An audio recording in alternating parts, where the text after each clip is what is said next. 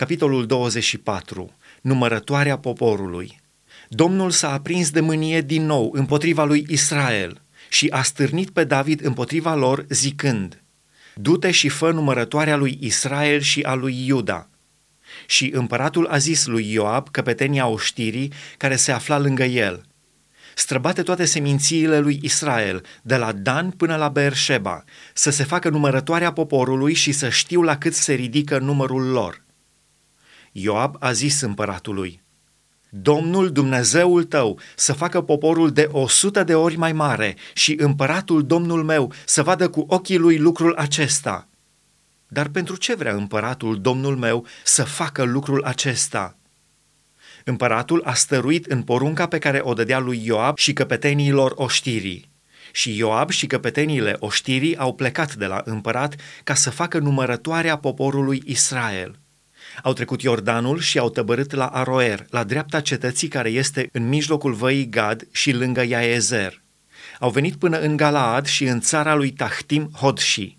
S-au dus până la Dan Yaan și în împrejurimile Sidonului. Au venit până la cetățuia Tir și în toate cetățile Heviților și ale Canaaniților. Au ieșit spre partea de miază zi al lui Iuda la Beersheba. Au străbătut astfel toată țara și au ajuns la Ierusalim după 9 luni și 20 de zile. Ioab a dat împăratului numărul poporului. Erau în Israel 800.000 de oameni de război care scoteau sabia și în Iuda 500.000 de oameni. Ciuma. David a simțit cum îi bătea inima după ce făcuse numărătoarea poporului și a zis Domnului: Am săvârșit un mare păcat făcând lucrul acesta. Acum, Doamne, binevoiește și iartă-ne legiuirea robului Tău, căci am lucrat în totul ca un nebun. A doua zi, când s-a sculat David, cuvântul Domnului a vorbit astfel prorocului Gad, văzătorul lui David: Du-te și spune lui David: Așa vorbește Domnul. Îți spun înainte 3 nenorociri, alege una din ele și te voi lovi cu ea. Gad s-a dus la David și a făcut cunoscut lucrul acesta zicând: Vrei 7 ani de foamete în țara ta sau să fugi 3 luni dinaintea vrăjmașilor tăi care te vor urmări sau să bântuie ciuma 3 zile în țară? Acum alege și vezi ce trebuie să răspund celui ce mă trimite. David a răspuns lui Gad: Sunt într-o mare strâmtoare.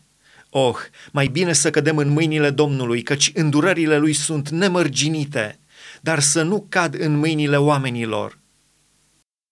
Domnul a trimis ciuma în Israel, de dimineață până la vremea hotărâtă, și din Dan până la Beersheba au murit 70.000 de oameni din popor. Pe când îngerul întindea mâna peste Ierusalim ca să-l nimicească, Domnul s-a căit de răul acela și a zis îngerului care ucidea poporul: Destul, trageți mâna acum. Îngerul Domnului era lângă aria lui Aravna, iebusitul. David, văzând pe îngerul care lovea pe popor, a zis Domnului: Iată că am păcătuit, eu sunt vinovat. Dar oile acestea ce au făcut? Mâna ta să se îndrepte dar împotriva mea și împotriva casei tatălui meu. În ziua aceea, Gad a venit la David și i-a zis: Suie-te și înalță un altar Domnului în aria lui Aravna, iebusitul. David s-a suit după cuvântul lui Gad, cum poruncise Domnul. Aravna s-a uitat și a văzut pe împărat și pe slujitorii lui îndreptându-se spre el. Și Aravna a ieșit și s-a închinat înaintea împăratului cu fața la pământ.